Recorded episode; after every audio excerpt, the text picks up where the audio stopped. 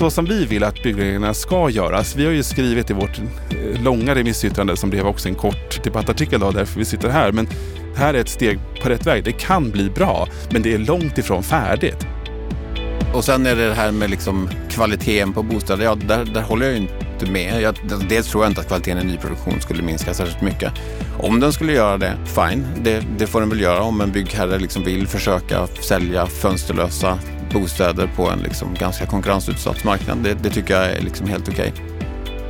Det råder olika meningar om huruvida Boverkets nya förslag på nya byggregler, förenklade byggregler, möjligheternas byggregler som de kallar dem, huruvida de är bra eller inte. I den här veckans Bopolpodden så får vi träffa Tobias Olsson som är förbundsdirektör för Sveriges arkitekter. Han är väldigt kritisk. Vi får också möta Fredrik Kopsch som är Timbros chefsekonom. Han är betydligt mer positiv. Men det finns vissa saker som de är överens om att de här byggreglerna, ja, men det kanske kan vara bra för ombyggnation. De är också överens om att Boverket behöver ta det här ett varv till. Fast det tycker de att, de ska, att Boverket ska göra utifrån lite olika perspektiv. Ja, det här är ett intressant samtal. Båda har sina vinklar, sina synpunkter, sina argument. Häng med i det här samtalet, för det är intressant. För är det någonting branschen behöver, då är det förenklade byggregler. Hur de ska se ut, ja, där finns det olika åsikter. Varmt välkommen till ett nytt avsnitt av Bopolpodden där vi gräver djupare i vissa olika frågeställningar för att lära oss mer, för att förkovra oss mer, för att driva debatten. Varmt välkommen. Jag heter Anna Bellman.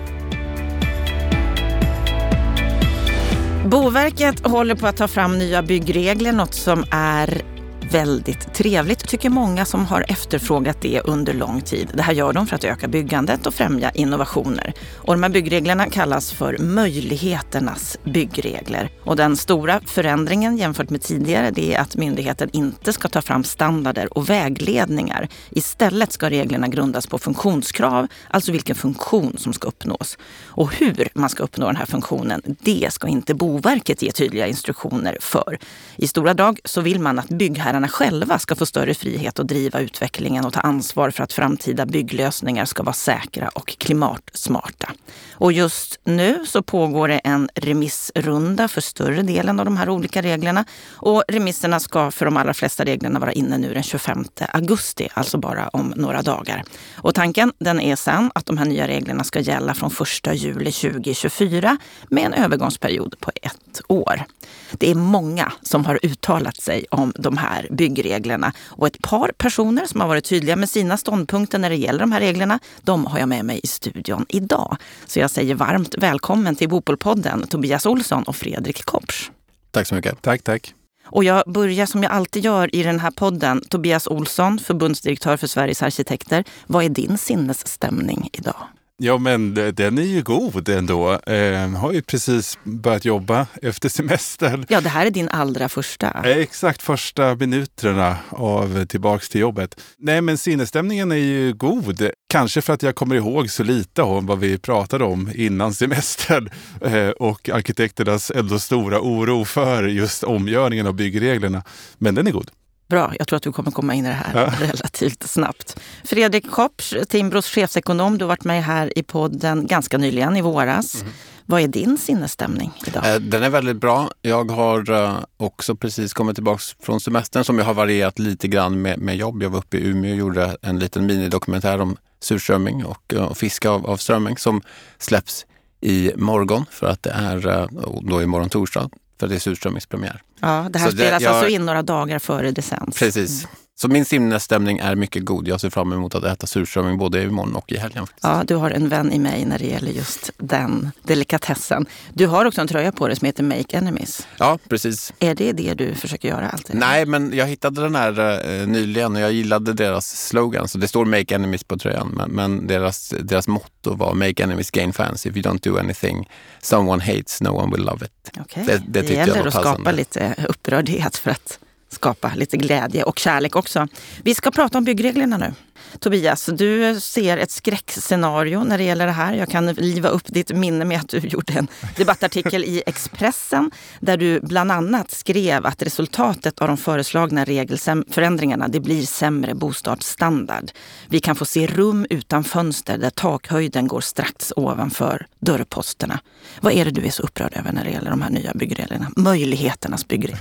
Ja, möjligheternas byggregler. Ja. Eh, nej, men det här har varit ett arbete som ju varit på gång under lång, lång tid och alla som är i byggbranschen har ju följt det här. Allt från kommittén för modernare byggregler in när Boverket tog över och blev möjligheternas byggregler. Jag tror att alla eh, ser framför sig att det behövs ett, ett omtag kring byggreglerna och att, att hela tiden anpassa och förändra hur vi reglerar. Det är ju liksom rimligt eftersom det är samhällets ambitioner och krav som är reglerna och de förändras mm, i, i takt med vår samtid hela tiden.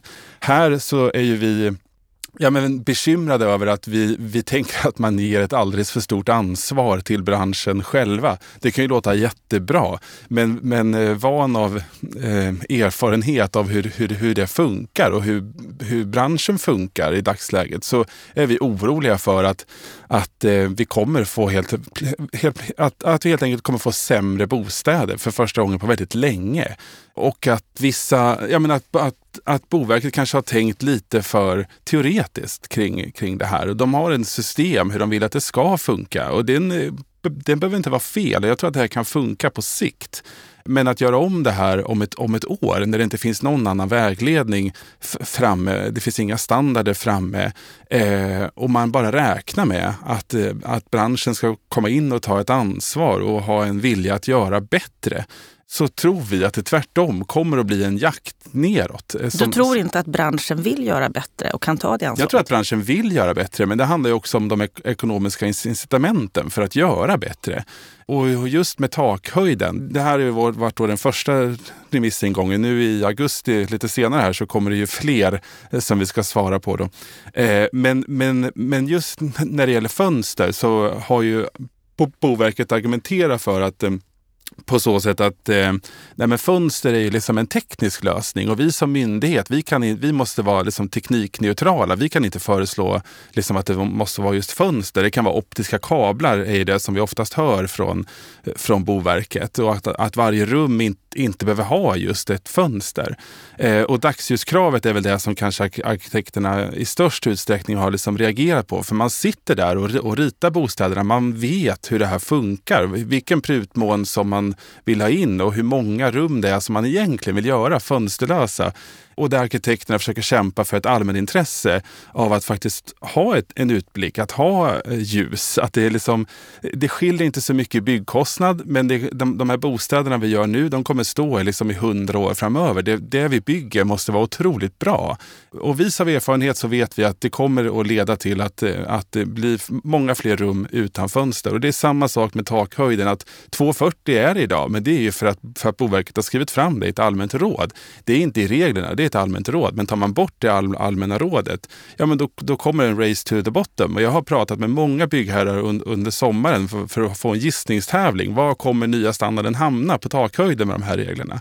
Ja men då är det ju 2,20 och 2,30 som folk snackar om. Och då är det en sänkning med en gång. Och det är långt ifrån de, de boendekvaliteter som man eftersöker till, till exempel i förra sekelskiftet med, med 3,50 och så vidare. Mm, och just, just det här som, som ni har varit upprörda över och som ni ser en oro i. Den här debattartikeln som du skrev här i början på sommaren, den fick ju direkt mothugg från dig, Fredrik Kopps. Du skrev ett debattinlägg, ett, en, ett svar här där du bland annat skriver så här att det får planeringsivrare som, som Tobias Olsson från Sveriges arkitekter att känna oro är väntat. För oss som vill öka människors möjligheter att få tag i en bostad är det glädjande nyheter att det ger fler bostäder om man till exempel kan bygga om vindar till små bostäder utan fönster. Du tycker att de här möjligheternas byggregler är bra? Ja, det tycker jag verkligen. Och, och det som jag vill trycka på som, som det här citatet som du läser upp lite grann anspelar på, det är att jag tror ju inte att vi kommer få se att byggherrar bygger nytt i väldigt stor skala utan fönster och med, med liksom väldigt låg takhöjd. För om vi ser på hur nyproduktionsmarknaden ser ut nu, jag menar, det störtdyker. Och varför störtdyker? Ja, det störtdyker för att människor inte längre vill eller har råd att, att köpa nyproduktion. Det är en väldigt konkurrensutsatt marknad. Och på en väldigt konkurrensutsatt marknad så måste man ju tävla med, liksom, man måste tävla om, om kundernas eh, gunst. Det, och, och, det går liksom inte att göra utan att eh, eh, utan att erbjuda bra kvalitet. Så nyproduktionen den kommer fortsätta att vara dyr, den kommer fortsätta att vara eh, av, av hög kvalitet, även om man skulle tillåta att man bygger lägenheter helt utan, helt utan fönster. Eh, men det som jag ser framför mig det är att man bygger om lokaler, ja, precis som, som, som jag skrev där. Vindsvåningar, det har vi ju sett över, över lång tid. Så har man, har man eh, byggt om vindar från då tidigare ganska dåligt eh, utnyttjad yta där man har eh, stoppat undan julpyntet till att det istället har blivit, blivit bostäder. Men det finns ju fortfarande lokaler som hindras av det och framförallt då källar, källarlokaler. Vi sitter ju i en källarlokal nu.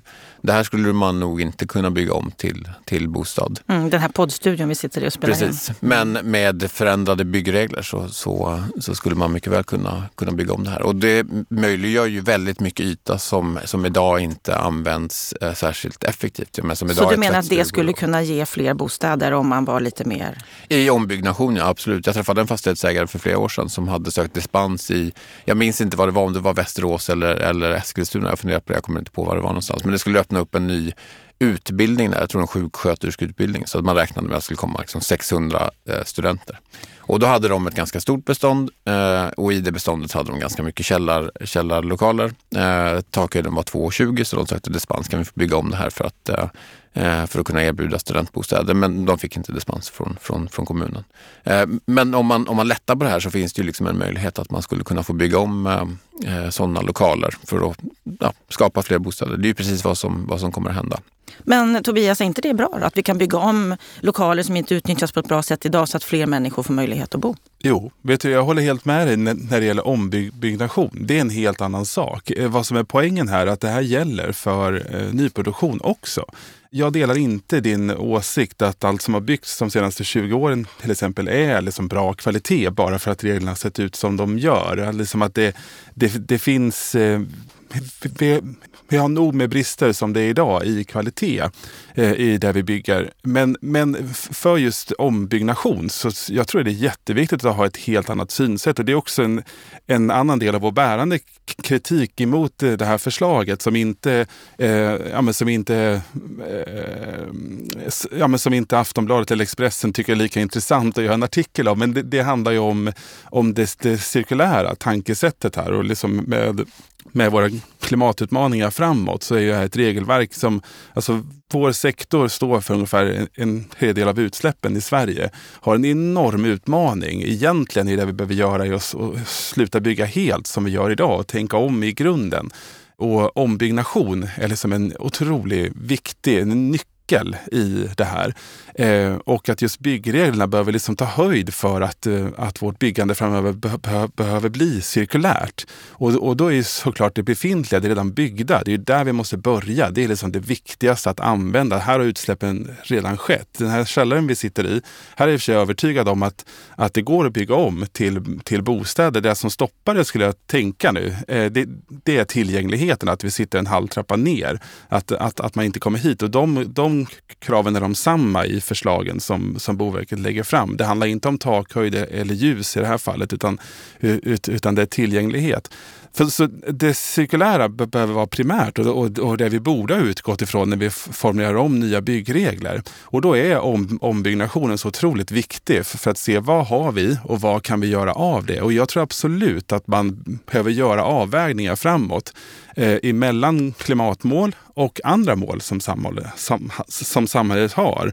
Till exempel om dagsljus eller tillgänglighet eller vad det nu kan vara.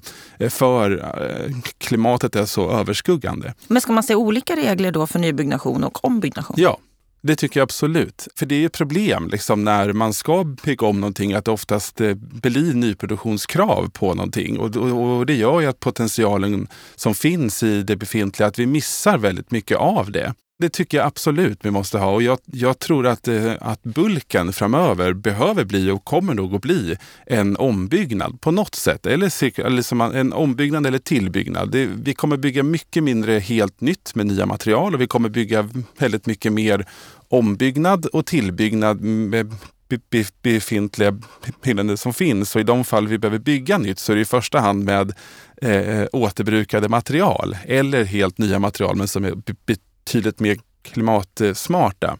Och då behöver, behöver, behöver byggreglerna utgå från det. Det är det primära här. Eh, det som är målsättningen med möjligheternas byggregler, om man läser själva uppdraget, det är ju att, eh, att det ska gå snabbare och, ska gå, att, och det ska bli billigare att bygga. Och det är helt feltänkt. Men då funderar jag på en, på en sak. Är inte det här väldigt mycket en, en teoretisk diskussion? Tror ni på allvar att när det gäller då att nyproducera, tillvarata, återbruka, vi ska hitta och producera riktigt bra bostäder, att man då faktiskt skulle bygga bostäder utan fönster eller med taket strax ovanför dörrkarmen? Tror du att eh, branschen verkligen skulle göra det? Jag tror absolut att vi kommer se en takhöjd som, som eh, kommer att minska och vi kommer se betydligt fler, fler rum som inte har något fönster.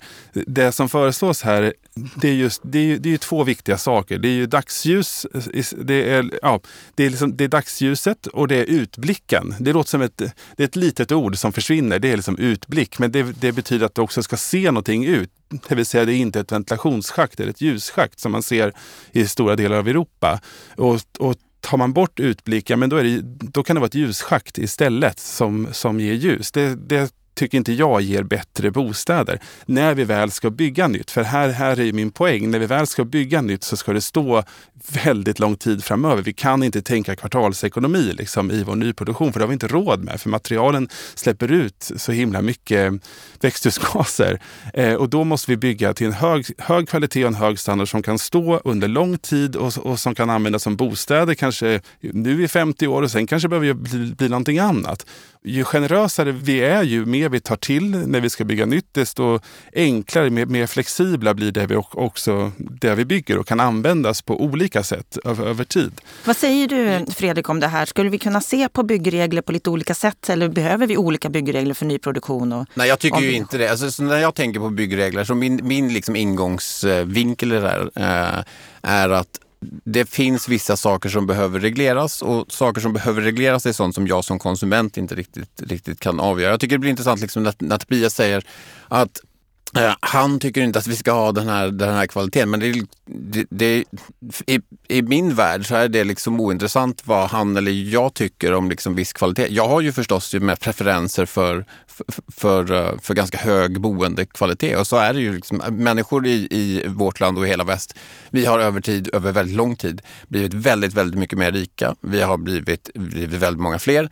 Så därför kommer vi behöva bygga fler bostäder. Det kommer vi fortsättningsvis behöva göra för att, för att människor, när vi blir rikare så efterfrågar man mer av allt. Bostäder är liksom inte undantaget. Vi kommer vilja bo större då kommer det att byggas nytt. Jag tror inte att vi kan gå över till någon liksom eh, cirkulär ekonomi där vi kan använda det som vi redan har byggt vid en viss tidpunkt, utan det kommer behöva rivas och ersättas av, av nya saker eh, i takt med att samhället förändras.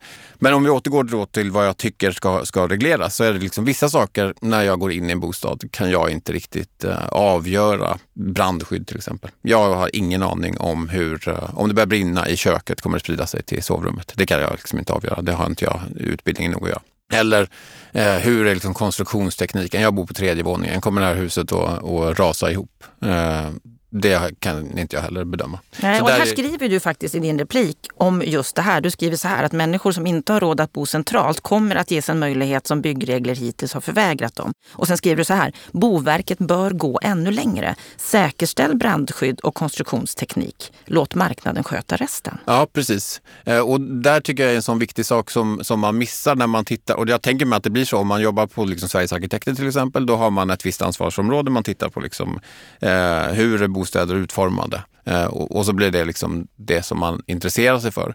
Och då kan man tänka sig att ja, men då, ni verkar landa i att man, ni vill ha högre krav, inte nödvändigtvis för högre krav. Ni, vill ha liksom, ni har en bild av vad är en god bostad och så ska det se ut. Men då missar man en, en ganska viktig, eh, alltså det finns en målkonflikt i det. Om vi kräver att bostäder ska ha väldigt, väldigt hög kvalitet, ja då blir de också dyrare än vad de annars hade varit. Och om de blir dyrare än vad de annars hade varit, ja då utestänger vi fler människor från att flytta in i de där bostäderna. Eh, och så ser det ju ut. Liksom. Men ta centrala Stockholm till exempel. Där har vi, eh, det är liksom inte Boverkets, Boverkets fel utan eh, kommuner är inte så villiga att, att eh, planera fram för, för ny mark. Vi har också, liksom, vill man riva ett gammalt hus i, eh, eh på Östermalm så kommer man möta motstånd från bland alla som bor i Stockholm. Liksom. Men man borde göra det. Alltså man borde ju riva de där gamla husen och bygga mycket, mycket högre. För att det, sen det där byggdes på liksom slutet på 1800-talet så har vi blivit, vad i Stockholm, tio gånger fler människor. Så att det, det behöver byggas fler bostäder för att få plats med, med liksom människor som vill flytta in i den här Och samtidigt så behöver det byggas bostäder som människor kan efterfråga. Ja, men det skulle det ju göra. För att priserna i Stockholm är så väldigt höga, det är att väldigt, väldigt många människor vill bo här. Och vi bygger inte så mycket. Men om vi hade haft en mer flexibel marknad där man, där man bygger mer och tillåter bostäder av lägre kvalitet i centrala lägen, för där tycker jag är en sak som man missar om man pratar om bostadens kvalitet. Det är ju att, eh, jag menar, om ni pratar med en, en, en, mäklare, vad är, det liksom, vad är det som påverkar pris? Så säger de läge, läge, läge.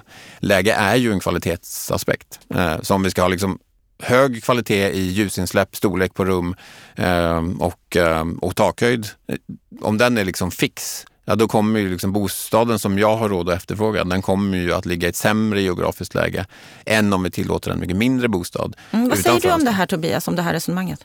Oj, så mycket. Jag vet inte var jag ska börja. Du får fatta det lite kort. Oh, vi har fler saker att misstänkte det. Nej, men för det första så är det ju inte så att vi tänker att det ska vara superhöga krav. det handlar liksom om att inte, att inte behöva cykelhjälm inomhus. Typ. Eller liksom att det är så 240. Jag tycker att det är, inte, det är inte ett orimligt krav någonstans. Eller att se ut från sin bostad.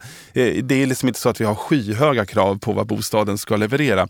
Men, men i övrigt så är det här en klassisk byggföretag-retorik. Så att man blandar, man blandar ihop korten lite tycker jag. Att man säger så här att fler ska ha råd att bo därför så, så behöver vi gå på kvalitetslagstiftningen. Alltså som är plan och bygglag eller BBR då till exempel. Men för att få fler ska ha råd att bo, det är ju liksom mycket större grejer man behöver göra. Det handlar ju liksom om att återinföra fastighetsskatten eller eh, se över social housing, pub, public housing-systemet, hyrorna, ränteavdragen, flyttskatterna. Allt det där är liksom den stora bulken i att fler ska ha någonstans att bo. Men för byggföretagen är det enklare och pekar, pekar på att nej, men vi har för mycket regler. För att det ska bli billigare så måste vi ta bort reglerna för oss. Strunt i allt det andra, utan själva byggkostnaden, alltså det, att kraftigt försämra reglerna som ska skapa någon sorts kvalitet, det leder liksom inte till fler bostäder. Det, det leder antagligen bara till sämre bostäder. Ja, för du går ju in och pratar väldigt mycket också om att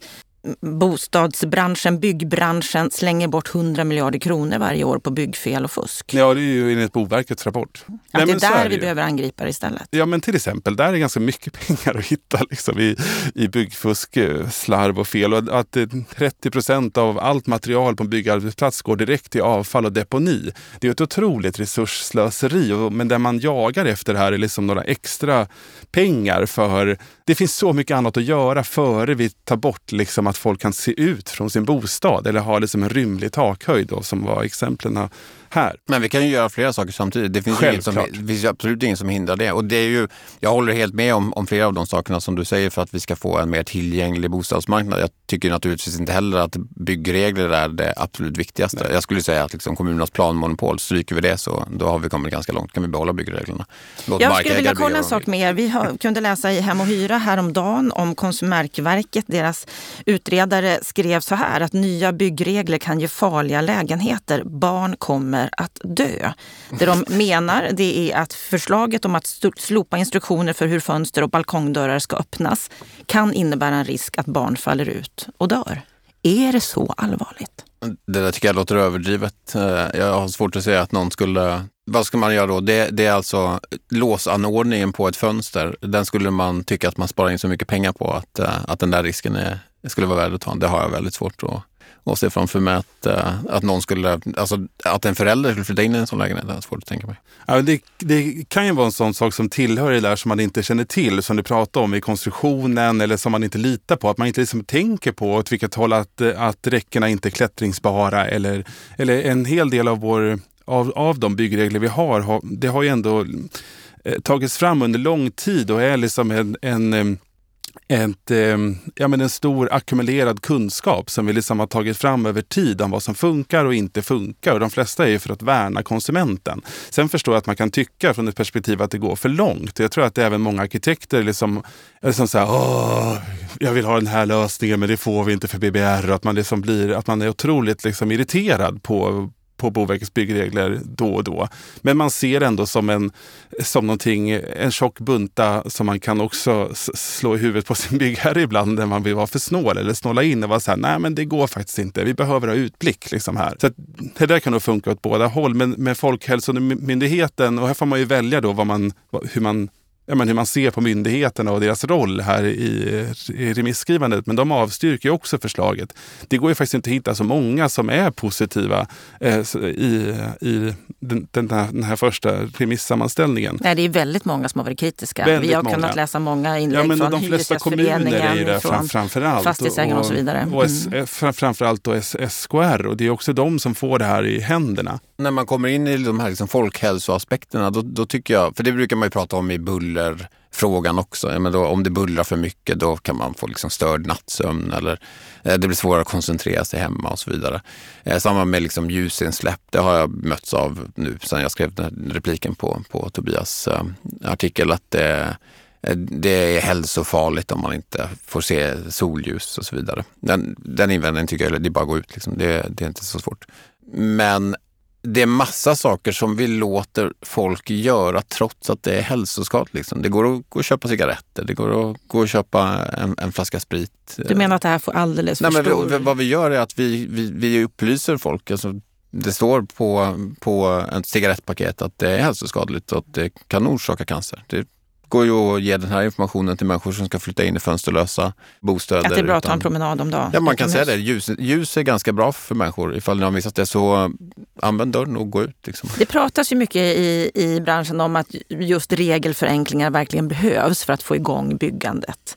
Hur borde regel verket se ut från ert perspektiv, Tobias? Ja, men för det första måste man ju skilja på regelförenkling och regelförändring. Vi har haft väldigt mycket regelförändringar på sistone, men det här är ju faktiskt en regelförenkling på så sätt att man skär bort väldigt, väldigt mycket.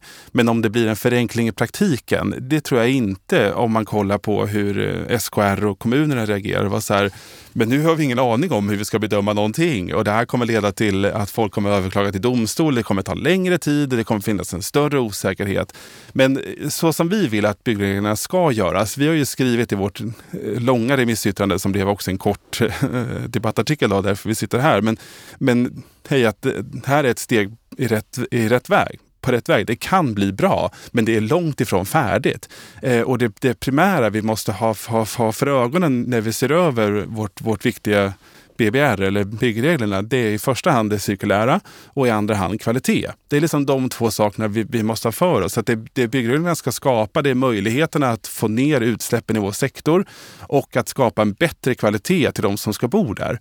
Eh, det behöver inte betyda lyxigare. Det bara betyder liksom att vi ska inte sänka våra krav. Vi ska inte, ja, eh, och det hänger ihop med det cirkulära. Så om man skulle ta det man har gjort nu, eh, som Boverket har gjort, man tar ett djupt andetag, man sätter sig på kammaren igen. Man, man har ju nu lyssnat in hela branschen. Man tar ett par till år på sig för att det kommer ju också nya regler från EU vad gäller en, energi eh, som man har sagt att man ska vänta in. Och du, du har några år på dig att, eh, att vänta in det här. Säg 2025, 2026 någon, någonting. Och du skriver fram ut, utifrån det cirkulära och hur, hur, hur, hur skapar vi kvalitet där bostäder kan stå över tid eller där byggnader kan stå över tid. Då, då ska vi nog vara hemma tror jag. Mm, vad säger du? Nej, men jag håller inte med om, om någonting av det. Om jag får börja med liksom det cirkulära så, så tycker jag inte att byggregler ska eh, alls ha någonting med det att göra. Om vi vill liksom minska utsläppen av koldioxid, då vet vi vad som funkar. Vi, det funkar med koldioxidbeskattning, det funkar med handelssystem med utsläppsrätter för koldioxid. Så använd de systemen istället för att detaljstyra på, på, eh, på andra sätt. Och sen är det det här med liksom kvaliteten på bostäder. Ja, där, där håller jag inte med. Jag, dels tror jag inte att kvaliteten i nyproduktion skulle minska särskilt mycket. Om den skulle göra det, eh, ja fine, det, det, får den väl göra om en byggherre liksom vill försöka sälja fönsterlösa bostäder på en liksom ganska konkurrensutsatt marknad. Det, det tycker jag är liksom helt okej. Okay. Och om ett, ett företag som bygger bostäder, säg hyresrätter och tänker äga dem själva, eller sälja dem till någon annan som vill förvalta dem över tid. Om de bygger dem i syfte att de ska stå i 20 år, ja, men om de får ihop den ekonomiska kalkylen så tycker jag också att det är fine. Jag tycker inte att någon annan ska lägga sig i det ekonomiska beslutet. Men jag, jag tror själv personligen så, så, skulle jag gissa att det är ett ganska dåligt ekonomiskt beslut och att det företaget skulle gå under ganska snabbt.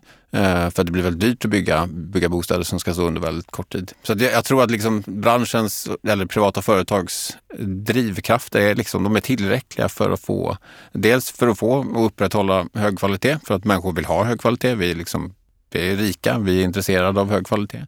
Ehm, och det innebär att man kommer bygga bra bostäder och de kommer naturligtvis stå länge. Det finns, det finns inte så stora incitament att bygga någonting som faller ihop direkt. Så från ditt perspektiv kommer vi att ha nya byggregler från 1 juli 2024? Eh, nej men det är jag nog inte. Jag skulle ju önska att, vi, att man gick ännu längre. Liksom till exempel som vi nämnde här, slopa tillgänglighetskraven. Det tycker jag är... Det... Så att ta ett varv till, där är ja, vi i alla fall överens till. kan man säga. Ta, Fast kanske från olika perspektiv. Om vi tittar på det här då så har vi parallellt eh, med att det ska tas fram nya byggregler så pågår en utredning om lättnader i byggkraven för studentbostäder. Hur ser ni på det? Nej, det har vi också varit kritiska till. Då. Vi är ju planeringsivrare, regelkramare. Nej, men det är vi ju det, vi, vi är kritiska till det av flera anledningar. Dels för att man håller på att se över hela BBR och så kommer det här som ett populistiskt inslag att nu ska vi göra för någonting för studenterna så nu ska vi, nu ska vi skära extra mycket i de reglerna. Men om man verkligen brydde sig om var studenterna någonstans att bo, då är det liksom inte, då återigen, det är inte BBR, det är andra insatser man behöver göra. Man kan ge lärosätena starkare uppdrag att eh, skaffa fram bostäder. Man, man kan ge sina kommunala bostadsbolag i uppdrag. Man kan starta eh, stiftelser som i Danmark eller whatever. Det finns liksom en uppsjö av saker att göra, men det man är handlingskraftig i det är att, liksom att göra de här pyttesmå bostäderna ännu mindre. Och studentbostäderna är ju faktiskt inte bara någonstans att sova, det är också en arbetsplats. Eh, och det, alltså, det är bara så dumt. Mm, vad säger du Fredrik? Nej, men jag tycker att det enda dumma i förslaget är att man har begränsat det till studentbostäder.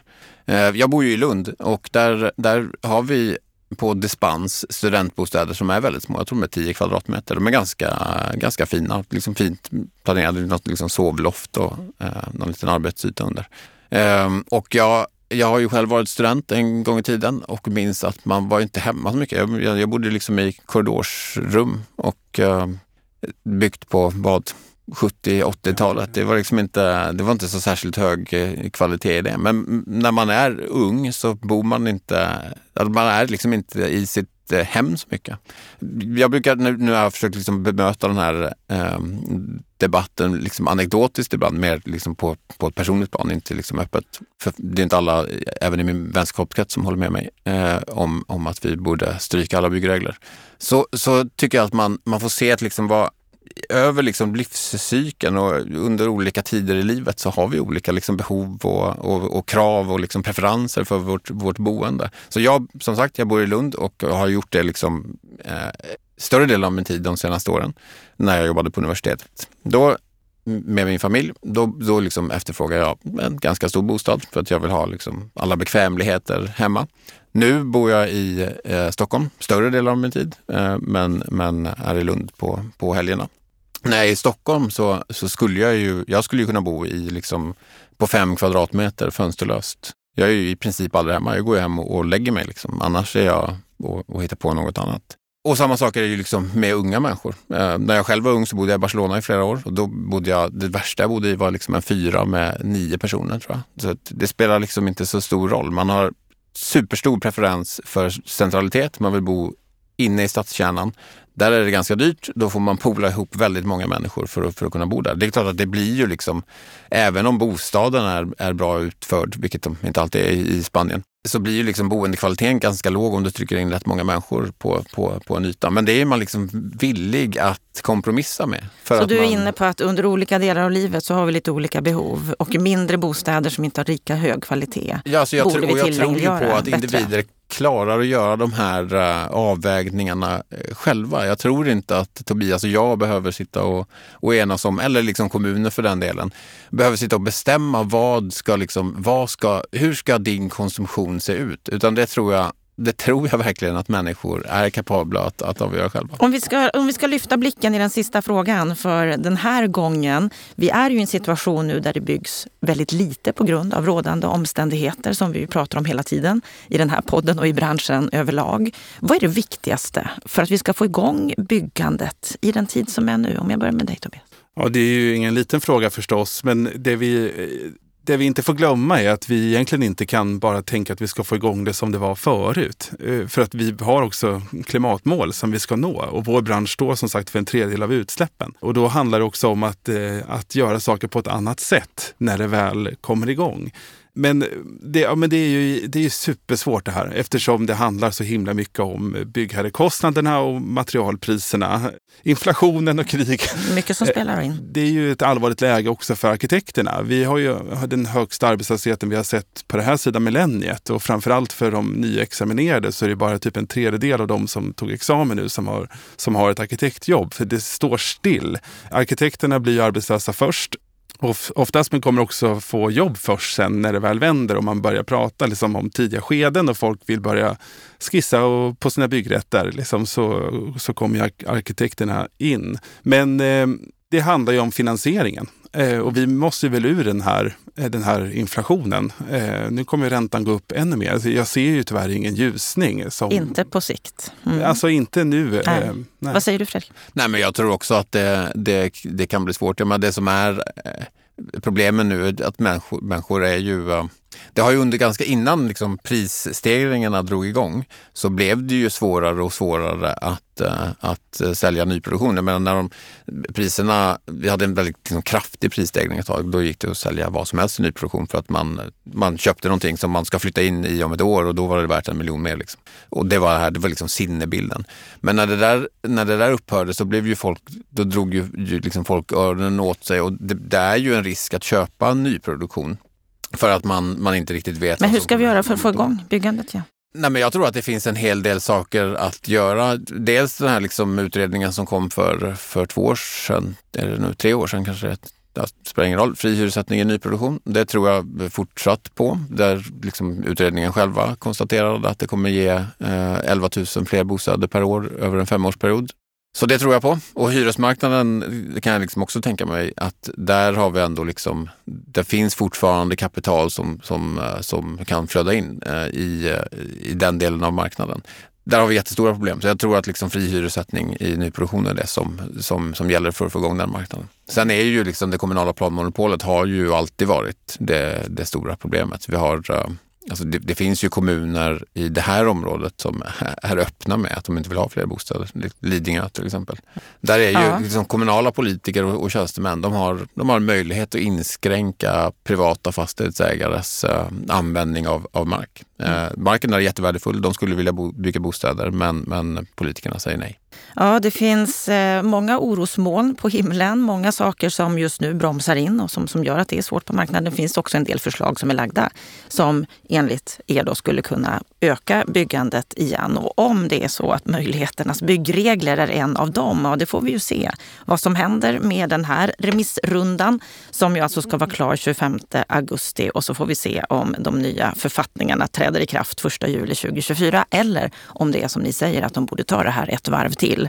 Då får vi se hur lång tid det tar. Stort tack Fredrik Kopsch och Tobias Olsson för att ni kom till Bopolpodden och diskuterade det här. Diskussionen tack, lär nog fortsätta.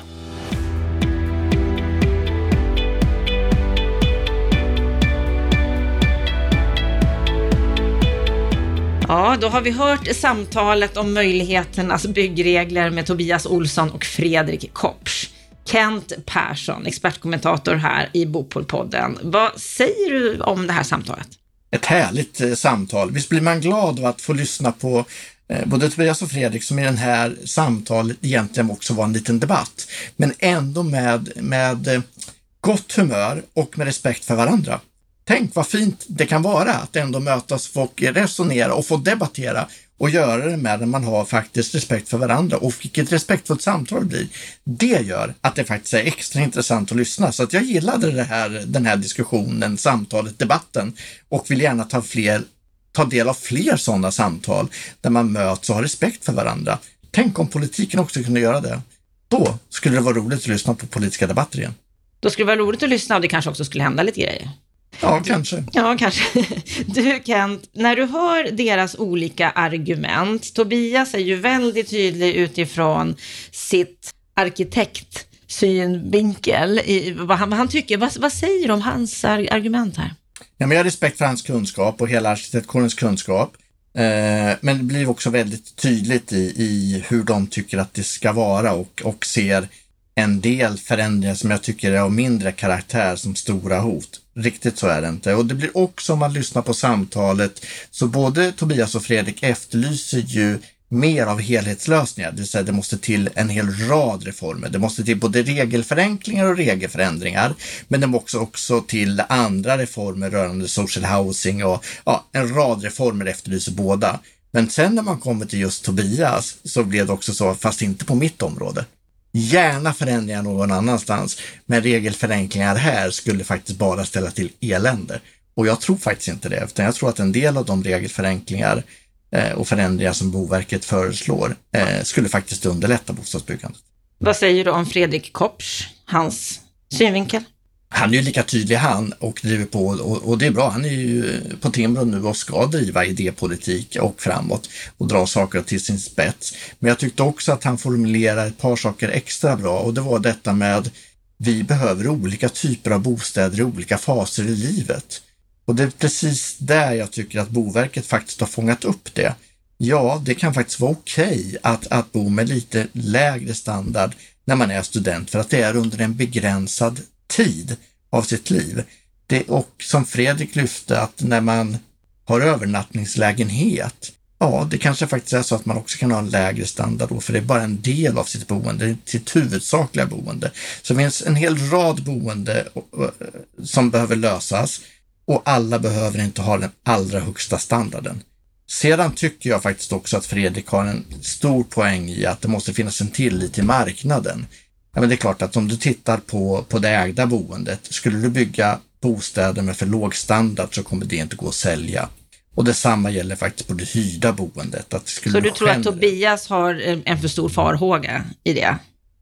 Jag tror att han har en för stor farhåga. Jag tror att marknaden är, är bättre på att ta ansvar än lite grann än vad han signalerade. Jag förstår att, att arkitekterna har stora diskussioner med sina kunder det vill säga fastighetsbolag som, som sitter där och försöker hålla nere kostnaderna. Men att gå så långt att fastighetsbolag skulle bygga dåliga hus med dåliga lägenheter, det tror inte jag på.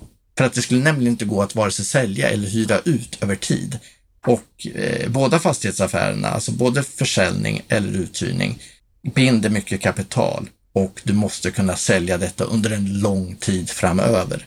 Eh, och då måste faktiskt fastigheterna vara bra. De var ju oense om vissa saker, det var ju väldigt tydligt, men de var också ense om att det här skulle kunna vara bra förenklingar av byggregler när det gäller ombyggnation. Vad säger du om det? Mm. det var intressant och det tycker jag också, att det där skulle kanske kunna få en ännu större effekt. Eh, och även där så noterar jag att de lyfter tillgänglighetsfrågorna som inte är med i den här regelförenklingen och det borde den vara. För att det är faktiskt det som kanske ställer till det mest när vi pratar eh, ombyggnation. Alltså pratar du vindsvåningar att bygga om till lägenheter så faller det oftast på tillgänglighetsfrågan att du måste dra upp hiss och så blir det hela projektet för dyrt. Eller om du pratar som ni gjorde som exemplet här i den här halvkällare ner eh, och bygga om till lägenheter så faller det också på tillgänglighetsfrågan och det blir för dyrt och krångligt. Där skulle en regelförenkling på tillgänglighetssidan kunna underlätta mycket byggande eh, och som skulle kunna relativt enkelt få fram ganska många nya bostäder. Mm, även om Fredrik var positiv till det här så hade han ju ändå vissa synpunkter. Han tycker att Boverket ska ta det här ett varv till och dra linjen lite längre. Och även då Tobias tycker ju att Boverket, de har absolut inte jobbat igenom det här. Så båda tycker att Boverket ska ta det ett varv till fast från lite olika synvinklar. Vad tycker du Kent? Jag tror att när det gäller regelförenklingar och regelförändringar så kommer det att mötas motstånd och det kommer ta en tag innan man får igenom det. det och innan det tillämpas rätt, rätt sätt. Eh, det är möjligt att man skulle vinna lite grann på att ta tillbaka och, och, göra om. Möjligt. Samtidigt är det så att det här behöver nog vara en, en ständigt löpande process att göra förändringar. Så att för min del är det nog så, genomför de här förändringarna och sen så får man väl fortsätta resonera om ännu fler förändringar. Och där har vi din hund i bakgrunden. Så du får väl gå hund ut som- till din Ja. hund. Om det är så att ni hör den också så är det ju. Vi spelar ju in Bopolpodden på lite konstiga tider och du befinner dig just nu hemma Kent. Men det här var det vi hade för den här måndagen, för det här programmet. Stort tack för din kommentar. Och är det så att eh, du vill förkovra dig mer så gå gärna in på bostadspolitik.se och signa gärna upp dig för vårt nyhetsbrev. För varje tisdag och fredag då kommer vi ut med ett nyhetsbrev där du också får de senaste nyheterna sammanfattade. Och på fredag, ja då är vi i podden tillbaka igen med veckans Aktuellt. Så jag hoppas att vi hörs då. Trevlig vecka!